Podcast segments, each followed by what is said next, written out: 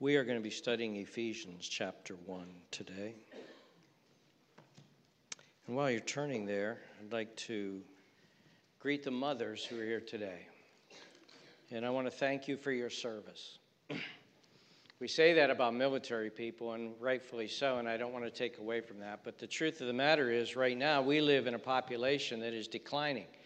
We live in a population in which the number of children are declining. We live in a population whom 20 or 30 years from now, it is going to be hard to find people who will actually work and do work. Uh, the, the population is declining so greatly. We are actually in such a population decline that uh, the culture as we know it today will not survive because we're not reproducing enough human beings unless you go to Crossroads Church. we're doing our job here. And, uh, and uh, but honestly, I actually see mothers, and I, I want I I'll sometimes will say to them, "Thank you for your service." I will because uh, of what you're providing and what you're doing. And I know that motherhood is hard. I know that it is. I know that many of you right now are are knee deep in dirty diapers and spit up and crying babies and sleepless nights. I know that's true. I know that is, and and that time will pass. But I want to encourage you mothers about something. Number one is you're doing the most important job in the world. Um, first of all, bringing a new human being into this world, birthing that child, nurturing that child, training that child, raising that child, loving that child, instilling values and virtues into that child is the most important thing that you could possibly do. I don't care if you're a mother and a brain surgeon. I don't care if you're a mother and you're a big shot corporate lawyer. I will guarantee you this by the end of your life, there's only going to be one thing that's important to you. And I'll tell you why I know that. I know that because I'm 67 years old, okay? So most of my friends, most of my peers are now retiring. Most of them have established and achieved important things in life. I have friends who are millionaires. I have friends who just simply lived very modest and humble lives, didn't make a lot of money, but were very skilled in their trade and in their skills. I have friends who are women who had corporate jobs and were important people in their little spheres of life. But what do we talk about now? What do me and my peers talk about now that our lives are over? Now I'm still working, but then the rest of them aren't. What do we talk about when we sit around our dinner table? Do we talk about the pile of money they now have? No. Do we talk about all the toys that they bought? No. Do we talk about the vacation homes? Many of them have them. No. Do we talk about their jobs and what they did and how important they are? No. They talk about their kids and their grandkids. They want to see their kids and their grandkids. And that's why I want to encourage you, moms, don't listen to this crazy culture that says, oh, you're sacrificing your career. Oh, you're sacrificing money. Oh, you're sacrificing that boat. Oh, you're sacrificing that European vacation. Yeah, you may be.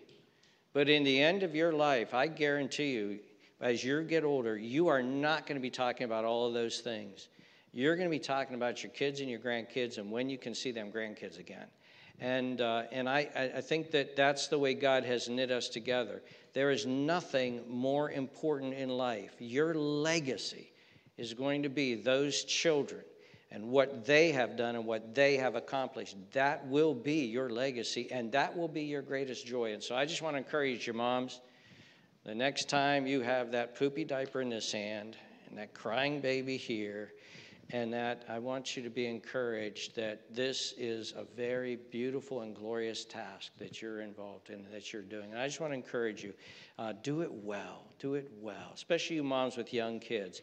Um, do it well, do it well. And, uh, and they will be a great blessing to you as well. So thank you, moms. Thank you for your service. We appreciate it. Let's pray together. Father in heaven, we ask that you would please be with us now.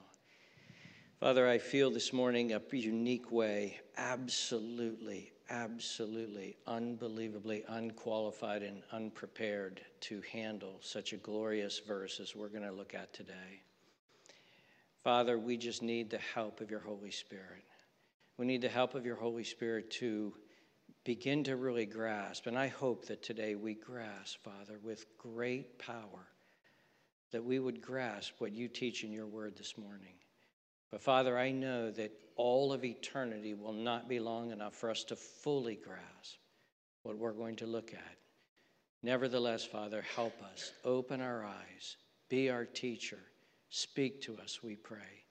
Give us grace. Fill us with a spirit of wisdom and revelation that we might see your greatness and know the power that you have toward us to believe in Christ. Help us now, we pray. In Jesus' precious name, amen. Have your Bibles open to Ephesians 1. That's where we're going to focus. It's going to take us a little bit of circling the field before we land there, though, and such. Let me begin by saying this Ephesus, that's why Paul read Acts 19 for us. Ephesus was a very impressive and strange place, okay? Very impressive. Ephesus had a stadium, for instance, that held 24,000 people, and that stadium is referred to here in this text. That's the stadium that they filled. And if you Google Ephesus today, you can see a satellite shot of that stadium. Its ruins are still there, but it's big still. And that Ephesus had this amazing stadium. Ephesus also had one of the eight wonders of the world. Uh, ancient, the ancient world had what they considered the eight wonders of the world, the pyramids of Egypt being one of them. And one of the eight wonders of the world was the temple of, now, if you have a New King James and a King James, she's called Diana, but her Greek name, her actual name was Artemis. And so the other translations will have Artemis. I'm going to call her Artemis. Uh, the, there was the temple of Artemis was there, and it was absolutely amazing. Again, you can Google this, and you will see uh, what uh, from the. You can see the remains, but then they build up what they look like the remains and what this thing actually looked like. And people from uh, around the then known civilized world came to worship and serve Artemis. And Artemis was a goddess. Artemis was the twin of Apollos and Artemis was, uh, was the, the patron goddess of lots of things. In fact, Artemis is still active today. I just found this out this week. There is a coalition that started under the Trump administration. They, they, they, NASA did a coalition with Europe, Japan, Canada, and us, and we are once again heading back to the moon and this is they they actually have a manned space flight that is going to send to the moon and circle around it soon and coming back. And that entire program is called artemis okay? It's called artemis. So, so her name and her her her reach is still here today artemis because she was the, the the goddess of the moon too. And so that's you're going to hear a lot about artemis actually in the news now but so Ephesus worshiped Artemis and all the weirdness that comes with these pagan worships, all the strangeness that came from it. Ephesus was a place of weird occultism. And uh, at one point, as the gospel goes forth, they burn all of these magic books, and it was an astronomical amount of money thousands and thousands of dollars worth of money in magic books were, were burned as these people turned to Christ in Ephesus. Ephesus was a place of demonic activity where the demons were actively involved. And, and, and as the gospel goes forth, the demons flee. And, uh, and here there was spiritual warfare going on. And these seven uh, Jewish exorcists tried to exorcise these demons out of this one guy. And this one guy, and what a weird scene this was, that one guy says, I know Jesus, I know Paul, but who are you? And he, he attacks them, all seven of them, eh, to the point that they're actually running out of that place naked. He stripped all their clothes off of them and beat them up, and they're bleeding and they're flying out of there from these violent demonic activity that was going on in Ephesus. And so Ephesus is a strange place. There's all kinds of darkness there, there's all kinds of impressive religion there. And then there's this group of people, this small group of people that, uh, that are meeting in the school of Tyrannus, this rented hall, and they're the church of Ephesus. And so you have this small, insignificant group of people and they're in the, in the shadow of one of the greatest pagan temples that are there.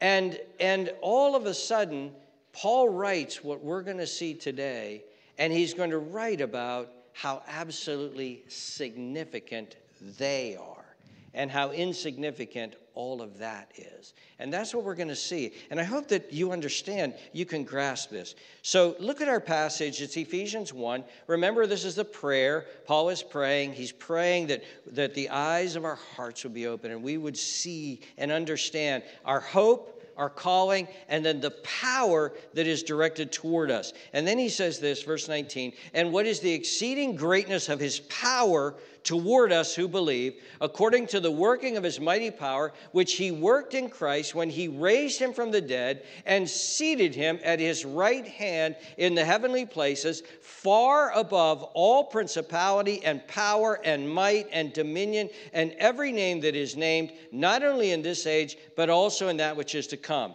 This power, he says, that raised Jesus up from the dead, raised him to the highest level of supreme authority and, and, and power, to the right hand of the Father himself, and above all of these other things. Now, that was the gospel message. That was the gospel message. That's how they preached. Just Keep your ribbon in Ephesians. We're going to look at a couple passages, but look with me to Acts chapter 2. Acts chapter 2. The Holy Spirit is poured out in the book of Acts. Peter begins to preach. And notice what you see in Acts chapter 2. Listen how Peter preaches the first Christian evangelistic message. In Acts chapter 2 and verse 32, Peter says this This Jesus God has raised up, of which we are all witnesses.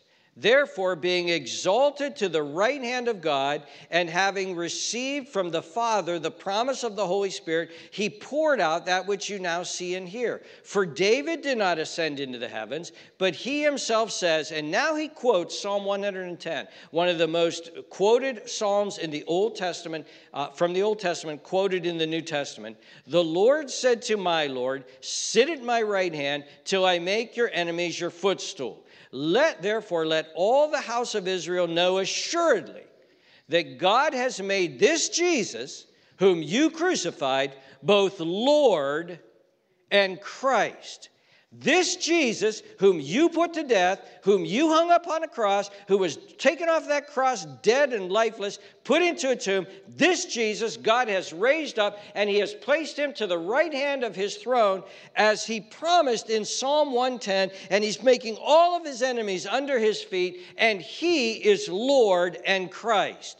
He is Lord of all. Jesus Christ right now at the right hand of the Father is Lord and Christ of uh, Lord of all. He is Lord of all. Now think about this for a second.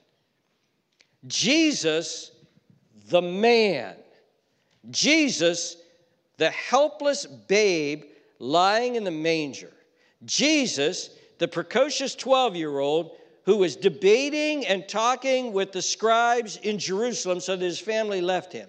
Jesus, who took his lunchbox and took his tool belt and went to work from probably the ages of 12, 13, or 14 through the age of 30 as a carpenter, as a builder, as a tradesman. Jesus, who hammered, Jesus, who laid block, Jesus, who sweat, Jesus who got dust over him. Jesus who then at the age of 30 begins to travel around and itinerate and preach and, and, and as a rabbi and then perform miracles, then proved that he was God, then proved that he was Messiah. Jesus, that man who was arrested, bound, beaten, humiliated, crown of thorns upon his head, laughed at, spit upon, and then finally nails smashed through his hands, nails smashed through his feet, hanging there, dying, taken down lifeless and dead and put in a tomb. This Jesus is now the head, the boss, the chief, the sovereign, the majesty, the, the, the, king, the president, the prime minister, the potentate, the top authority, the most important, powerful, authoritative Lord of all lords, King of all kings. This man, God, this God man, has been placed at the right hand of the Father. That's the gospel. We hear it so powerfully in, in Isaiah chapter, uh, I'm sorry, in Revelation chapter 11. I listened to this this morning again in, in, in Handel's Messiah, just to, in preparing and getting ready for, for church. Then the seventh angel sounded, and there was a loud voices in heaven. The seventh trumpet is being blasted, saying, The kingdoms of this world have become the kingdoms of our Lord and of his Christ, and he shall reign forever and ever. The kingdoms of this world have become the kingdoms of our Lord and of his Christ, and he shall reign forever and ever and ever. Now, to the Ephesians, think about this message. To the Ephesians, now, you see, about 150 years before this was written in Ephesus, Rome came rolling in, and Rome took over. And Rome began to say, We're in charge now. We administrate everything here. You will pay taxes to us. You will serve us. We are in charge. And Paul is saying, and so the, the Ephesian church is reading this letter from Paul, and they're hearing the Roman soldiers up and down the street. And Paul is saying, Jesus Christ is Lord over those Roman soldiers. He's Lord over Rome, He's Lord over Caesar. Jesus Christ is above Artemis.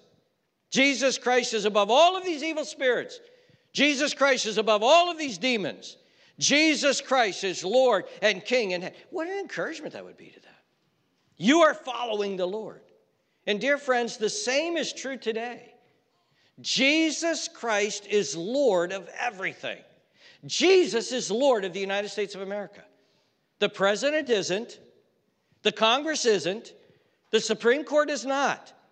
The U.S. military is not. They have been given authorities, they have been given duties, they have been given responsibilities. But listen, each one of them, from President Biden down to the senators and the representatives, down to the Joint Chiefs of Staff, down to the Supreme Court, each one of them is going to have to give an account one day before Jesus as to how they handled this, this stewardship of his country of his country. Jesus is Lord of the United States of America. He is Lord of China.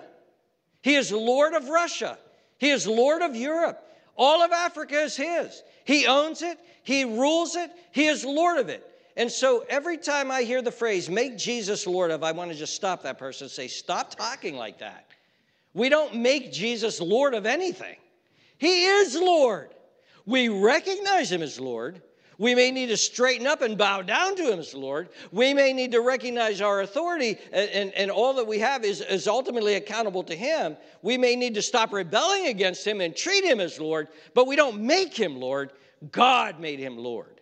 Jesus Christ is Lord of all. He rules over everything, He guides everything. The universe is His, all is His, as the God man, as the Redeemer.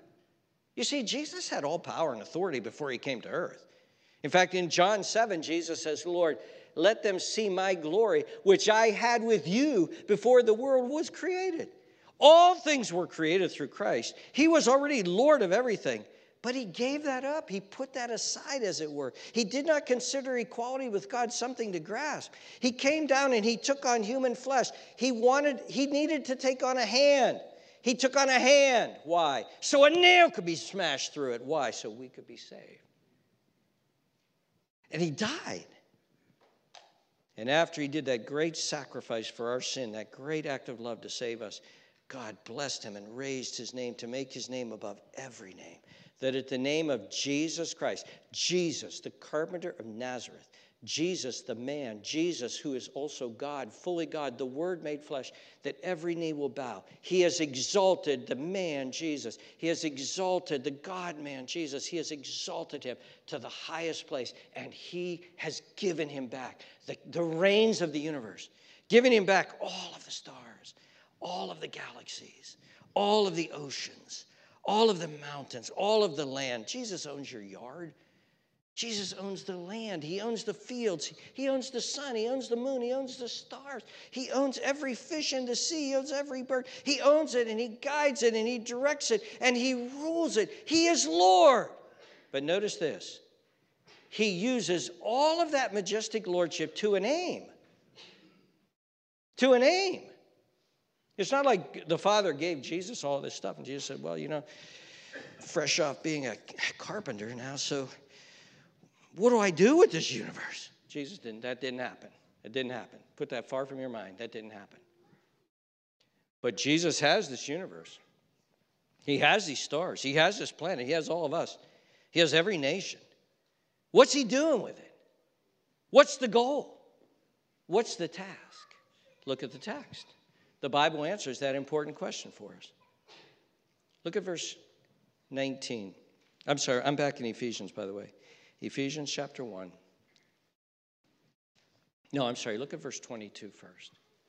It says this And he, God, put all things under his, Jesus' feet, and gave him to be head over A L L, all things. Now, notice the next phrase to the church. Some of your Bibles may say, for the church. Now, he's already intimated this in verse 19. Look at verse 19. And what is the exceeding greatness of his power toward us who believe? And then look at verse 22. He put all things under his feet and gave him to be head of all things to the church. Jesus Christ is Lord and has all of this authority. He's head over all of these nations and the entire universe and all of the solar system and all of the galaxies for a purpose, for a direction, for a meaning. What? For the church. To take care of the church, to prosper the church, for the mission of the church, for the good of the church. He rules over the galaxies for the maturing of the church, for the growth of the church, for the holiness of the church, that he might present the church blameless and holy and righteous before God. Christ's mission, Christ's purpose, Christ's goal, Christ's primary, primary number one thing, first in his mind, Christ's most important work is the church. The church. In Matthew chapter 28, Jesus, just before he's leaving the earth and he's going to go ascend to the Father, it says this And Jesus came and spoke to them, to his disciples, saying, All authority has been given to me in heaven and on earth. That's the proclamation of lordship. Go, therefore, and make disciples of all the nations, baptizing them in the name of the Father and of the Son and of the Holy Spirit. Get out there, tell the whole world Make disciples of all the nations, baptize them. I'm Lord of everything. Here's your marching orders. Verse 20, teaching them to observe all things which I have commanded you. And lo, I am with you always, even to the end of the age. Amen.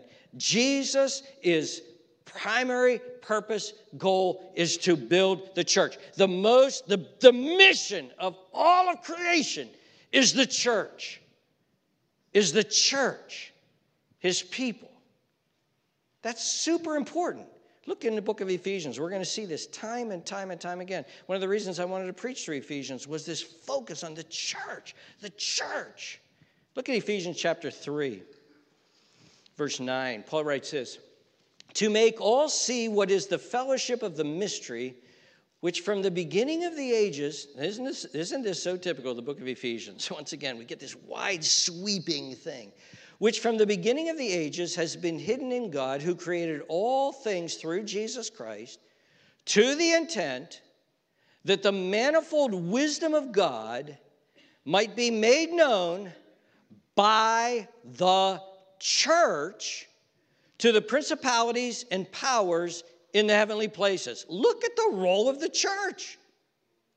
Look at verse 20. Now, to him who is able to do exceedingly abundantly above all that we ask or think, according to the power that works in us, to him be glory in the church by Christ Jesus to all generations forever and ever. Amen. Amen. Look at chapter 5.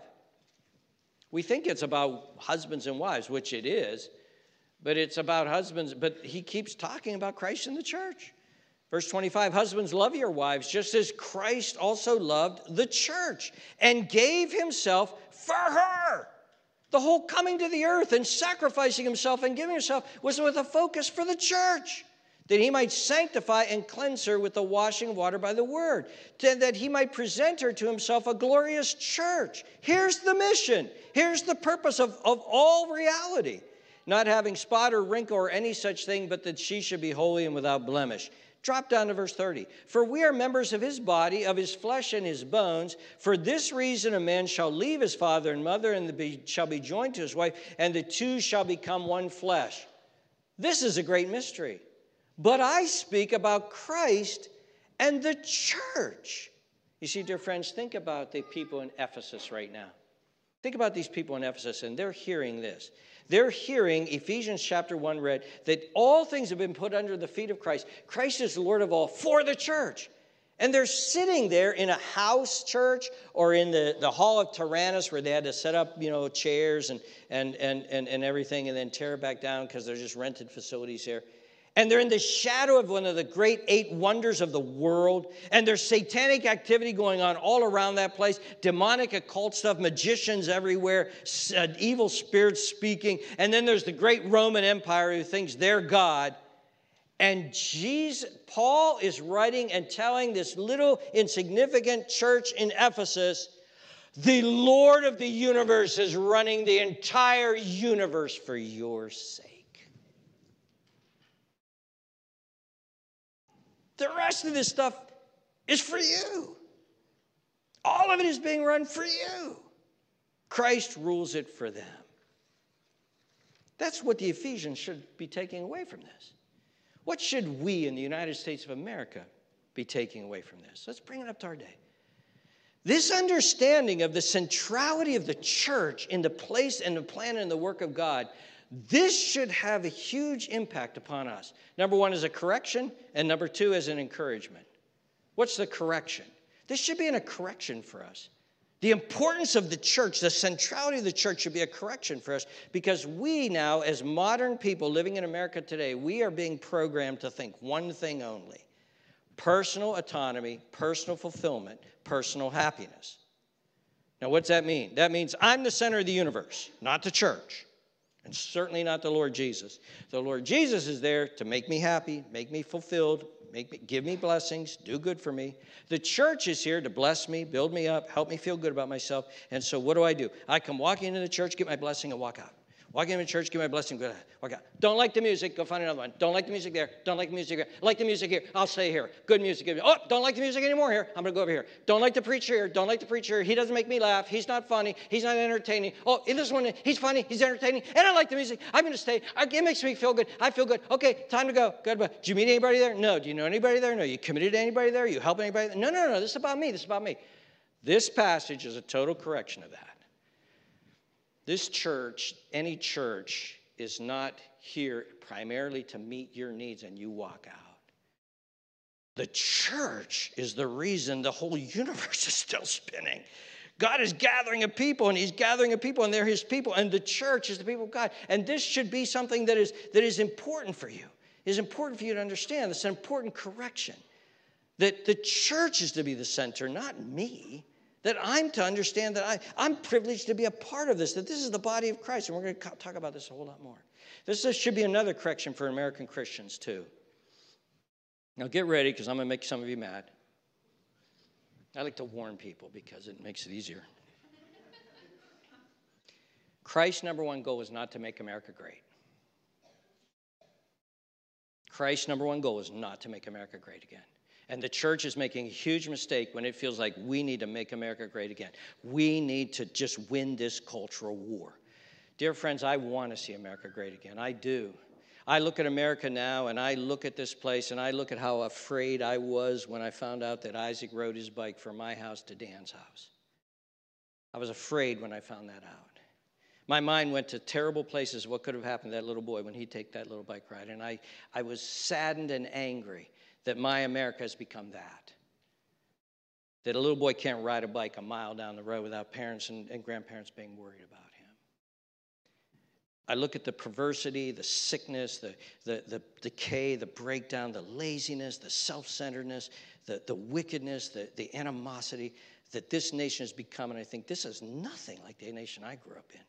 And I want us to get back there. And I believe that getting back there is to get back to our biblical roots. I believe that's why. Getting back to an understanding of who God is and what the family is and what it means to take your responsibility in life and what it means to be a person of integrity. And we need to get back. And we don't have a clue about this. We don't have a clue about this. We talk about gun control, gun control, gun control, gun control, gun control. You know what? When I was a kid, we were washing guns. I went to Commodore Perry. We brought our guns to school. We had gun racks in the back of our trucks with our guns hanging there so we could go hunting afterward. And we didn't ever think about taking in there and shooting anybody. But now, now, a culture that has left God, a culture that has left moral values, a culture that is all about me and my anger. A parent, parents that don't raise their children and say, that attitude is unacceptable and we are not going to be angry like that. Children who have never heard that, never been taught that, they grow up and they think there's nothing to take a gun and start shooting people away. No, I want our country to be back there again. I pray for it. I minister to that being it, but that's not my primary goal. It's not to make America great. It's not to make America what it used to be, it's the church, the body of Christ. And I want not only the church to be powerful and, and exuberant and, and, and, and, emphasizing its, its influence in America. I want it to be happening in Russia. I want it to be happening in China. I want it to be happening in Europe. I want it to be happening in Africa because the church is central. And, dear friends, I want you to understand this as well. And this should be an encouragement to you.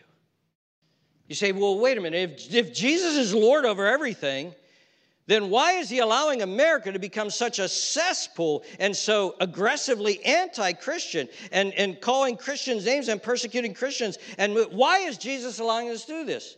I'll tell you why. Well, I won't tell you all the reasons because he's Jesus and I, he doesn't consult me on this at all. But I will tell you what I do know.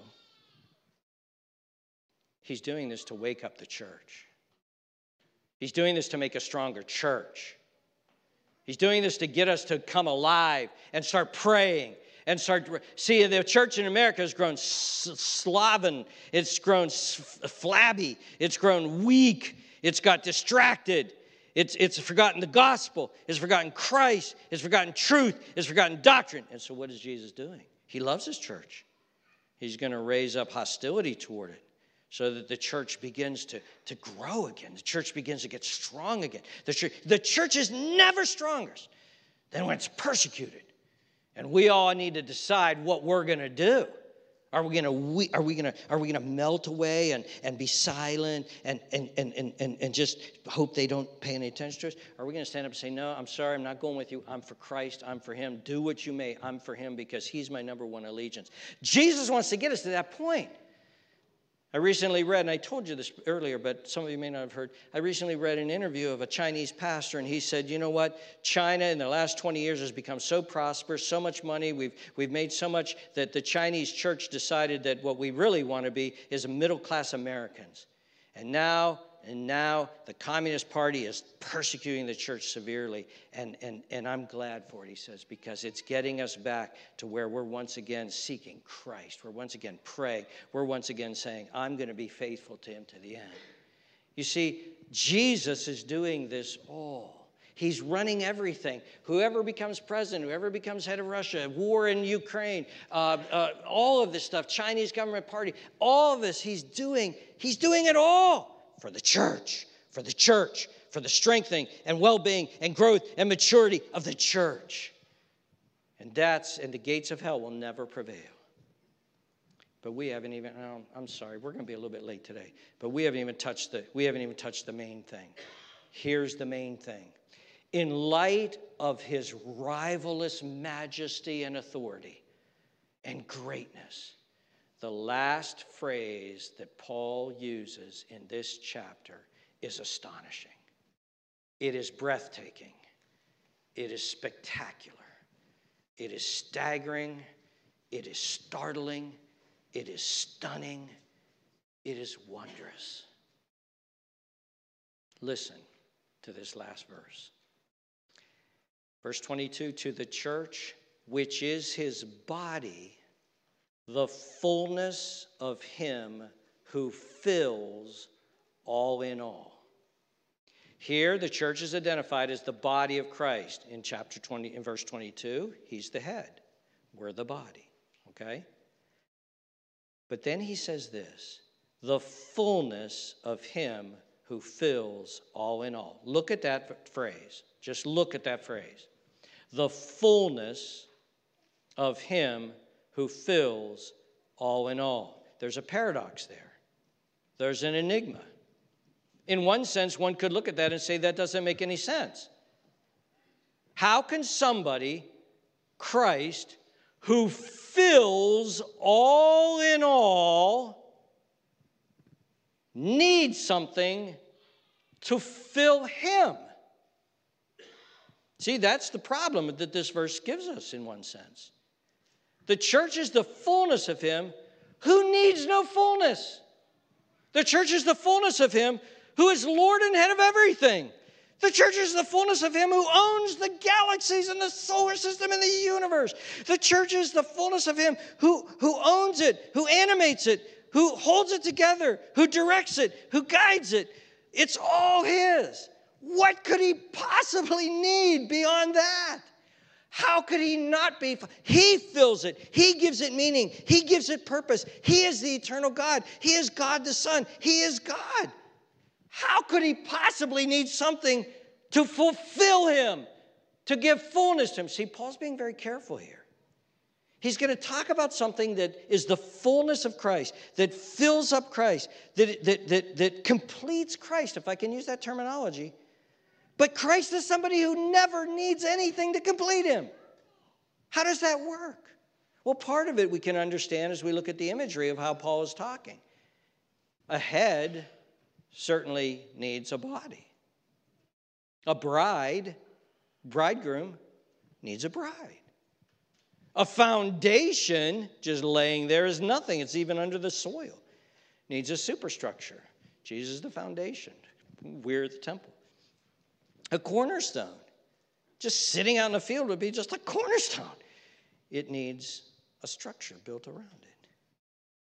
Jesus Christ is fulfilled, filled, completed by the church, but he needs no completion because he's, he's Almighty God. How does this work? We get a little bit of a hint of it in chapter 5, don't we? Remember chapter 5? Remember what he said? Remember that? Paul calls it a mystery. Verse 30 For we are members of his body. There's the body head thing of his flesh and of his bones. But now here's the bride bridegroom thing. For this reason, a man shall leave his father and mother and be joined to his wife, and the two shall become one flesh. That obviously, Genesis chapter 2, it's obviously talking about Adam and Eve. It's obviously talking about God, how God has ordained marriage. And it says, verse 32, this is a mystery, but I speak concerning Christ and the church. Let me try to put this together for us. Let's take this marriage imagery. Let's take this marriage imagery. Think of a husband, or you could think of a wife, but let, just for the sake of it, I'll think of, think of a husband. He's single. He's not married yet. He's not the husband yet. He's a single guy. He's, he's, he's not married, and he's single. He's a complete human being. And he might be active, he might be healthy, he might be having fun, he might be enjoying singleness. And singleness is a calling. People who have been called to singleness, say, for instance, the rest of their life, Jesus certainly was, John the Baptist was, Paul was, Barnabas was. Singleness is a very legitimate calling. He's complete if you're single. But then this single guy meets a gal, falls in love with her, wants to spend the rest of his life with her, asks her to marry him, she accepts it, and they become married. And now a mystery takes place. The two become one. In a sense, now, even though he was complete without her, with her, he feels even more complete. Can you put it like that? He feels fulfilled. There's something has happened when the two became one that now he's bonded to her, she's bonded to him, and she completes him. She fulfills him. She his happiness is tied up now in her, and her happiness is tied up with him. There, there's joy, their joy is more together. They do things together. When, when, when he sees a beautiful sunset, he says, Come here, look at the sunset. The, the enjoyment of the sunset is even further enriched when she comes out and enjoys the sunset with him. They're sitting there eating a meal, and he ordered one thing, she ordered another thing, and he said, Oh, Oh, you got to taste this. Here, taste this, taste this. And he takes his spitty fork, puts it in his food, puts it out to her mouth. She takes his spitty fork because it's her spit too. They're all one. And then she takes it into her mouth. It's just, oh, that is so good. And now for him, the enjoyment of his food is complete. If he was a single guy and he was sitting there, he'd say, oh, this is so good. This is so good. But now it is so good, but you have to taste it. You have to taste it. And she might, well, in our marriage, it would be he say, I don't like mushrooms. No, no, no, you won't taste the mushrooms. She'll just taste it. Taste it. Oh, yeah, you're right. That was good. And suddenly her enjoyment and his enjoyment are fulfilled because they're together. There's something complementary, something about this closeness, something about this identity, something about this unity. And, and, now, and now that they're married and they're one, they don't act independently of each other. They always act together, and it becomes second nature. They just do it. This year, Jan and I will have been married 44 years. So, for 44 years in my life, 44 years, I've lived with Jan, and everything, every decision, everything in my life has not been for Todd, it's been for Todd and Jan. Todd and Jan, where are we going to live? What house are we going to buy? How are we going to decorate that house? How are we going to paint that house? How are we going to, what purchases should we make? What car should we buy? Todd and Jan, Todd and Jan, Todd and Jan. Where are we going to go on vacation? Todd and Jan, Todd and Jan. How about our health? How about our trials that we face? Todd and Jan, Todd and Jan, Todd and Jan, Todd and Jan. And what this is saying is, is that the Lord, the Lord has become bound to his church like that. And then, in a marriage, if God were to take one home to be with him, the second one, the one who stays here on earth, feels like half of him is being buried in that tomb. Feels like half of him is gone. Even though when he was a single man, he was complete in and of himself and wouldn't have had that vulnerability now that he's married. And they become one. And the Lord takes her home. Something has been, like half of it has been torn away. And that's the mystery of oneness. And here's the great mystery, Paul says I am not talking about Christ, uh, a uh, husband and wife. I am talking about Christ and the church. Dear friends, now, now we're, we're way outside any human ability, ability to do this, so please, Holy Spirit, come. Listen, dear ones, listen to this. We are tied to the Lord Jesus Christ like that. We, the church, are in union with Him. The Lord Jesus Christ sees us as His bride. His happiness is tied up with us. Now, I'm going to speak very carefully here, but I believe I'm speaking biblically. And there is nothing un- ungodly about this kind of speaking because I think this is what Paul is saying here. Jesus has tied up his happiness with us. Jesus, Lord of heaven, angels worshiping him, paradise, right next to his Father equal in glory and power, will not be completely happy until we are there with him. If I die and I go to heaven and I see Jesus and I'm fellowshipping with him and I'm in paradise and I'm reunited with our brothers and sisters there, do you think anything will happen to my happiness when Jan appears? yes, I'll be happy when Jan appears. Or Paul, Caleb, Abe, Hannah, Daniel. Yes, yes. Jesus will be fully and completely happy when all of his bride is gathered together with him. The new heavens and the new earth will finally be consummated in perfect happiness when his bride is there with him. In some mysterious way, Jesus has wed us to him, has united us with him. We are one with him, we are attached to him. It happened before the foundation of the world. Look at verse 3. Blessed be the God and Father of our Lord Jesus Christ, who has blessed us with every spiritual blessing in the heavenly places in Christ, just as he chose us in him before the foundation of the world. And if you start to realize this, Christ loved us and made his church his bride and, and, and, and, and took us into his heart and united his happiness and his very being with us, all kinds of things start making sense. Of course, I'll leave heaven to go save them.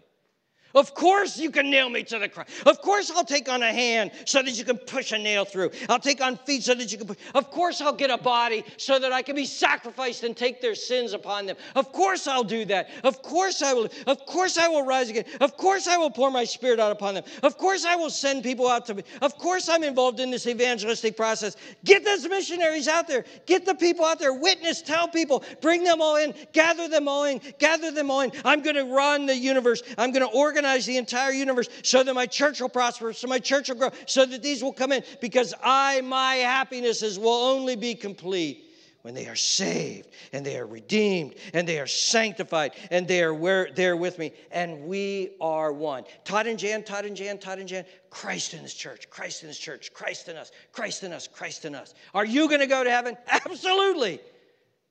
Are you safe and secure in Jesus' love? Yes. Is he determined to get you to heaven more than you are to get you in heaven? Because he loves you, because you're united to him, because Jesus can't envision without us. He can't envision that. He won't envision that. And it's some mysterious, powerful, Paul says this is a mystery of God. We're his flesh and his bones. In some mystery, Christ has willed that his happiness, his joy, and his glory will be with us together with him. Oh, Father, I pray, Jesus says, that they would see my glory, that they would experience my glory that I had with you. Jesus is just about to die. And instead of thinking about himself, he's saying, they got, you got to bring them with me. You got to, we got to all be in glory together. Remember my bride. Remember my bride, Father. I want them to experience the glory with me. Jesus is like that. So, what should we do? How can we apply this to ourselves? Well, you know what's interesting? You know what's interesting about the book of Ephesians? We have been, this is our 14th, I think it's our 14th sermon in the book of Ephesians. We have been studying the book of Ephesians, and you know what? The Bible hasn't told us one thing to do yet. Not one thing.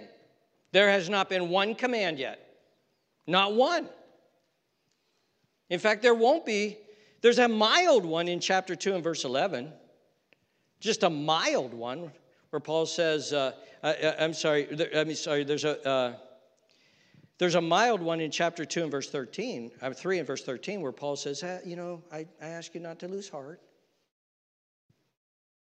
A, a little one in verse chapter 2, verse 11, here it is, where he says, uh, You know, therefore remember that you were once Gentiles and now you've been saved. Just kind of remember how blessed you are.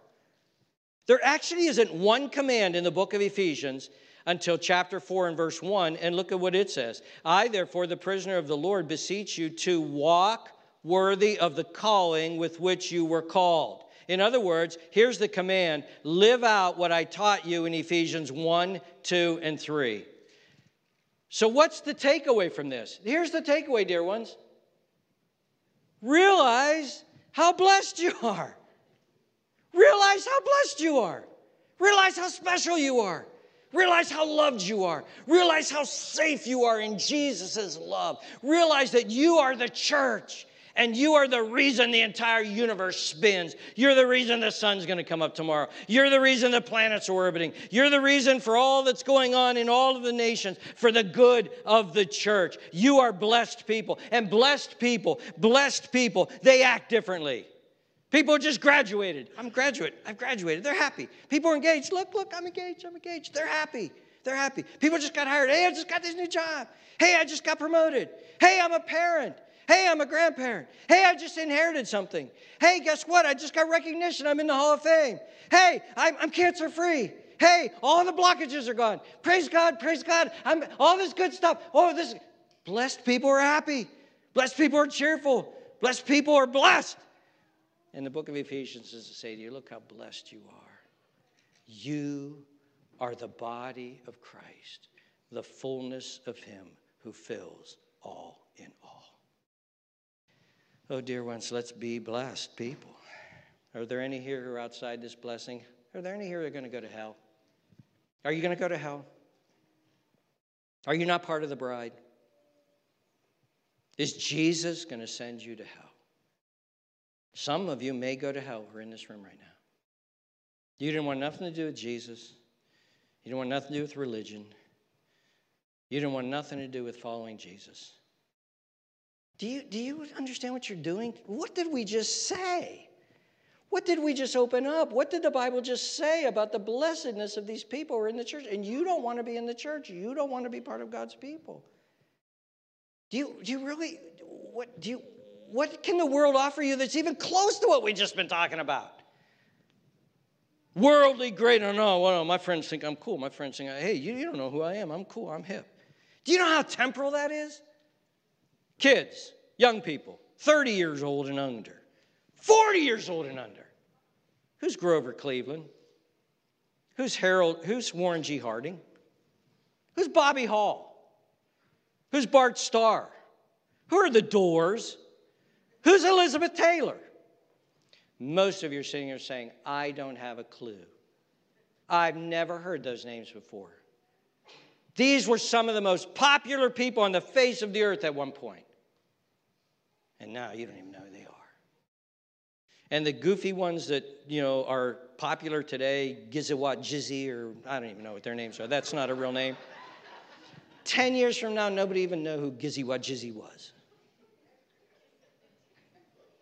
Your pleasures are temporary. Partying, food, drink, sex, raucous, loud laughter around the campfire, sucking down the brewskis, money.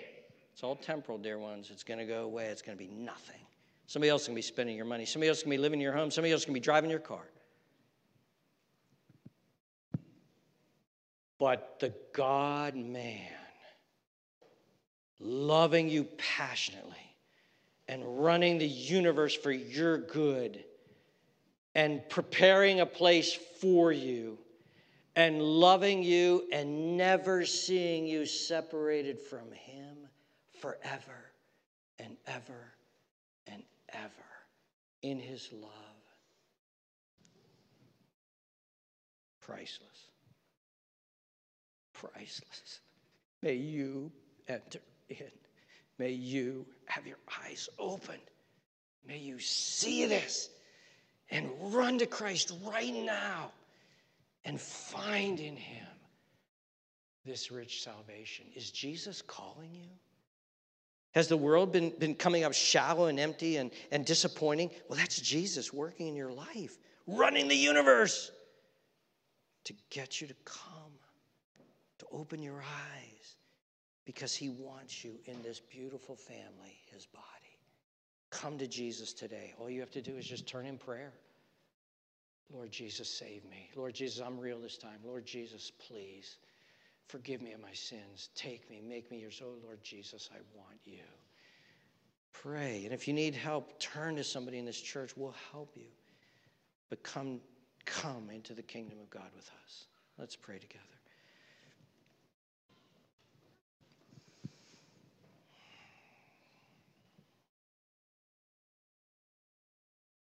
Oh Lord Jesus, there are no human words that can describe the glory of what your word has just taught us this day. Who are we that we would be one with you, united to you,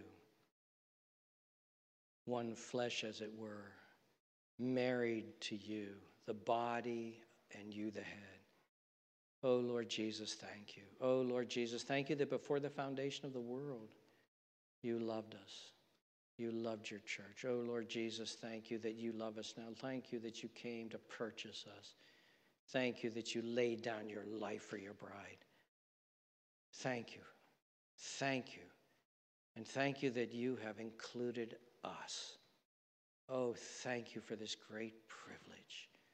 Thank you. If there's any here who are crying out to you because they want in, they want in. Oh, Lord Jesus, we know your loving heart. In fact, we know they want in because you've been calling them. Oh, Lord Jesus, hear their prayer. Save them. Save them, we pray. And thank you. Thank you for your blessed church. Thank you that we are the church. We praise you in your precious name. Amen.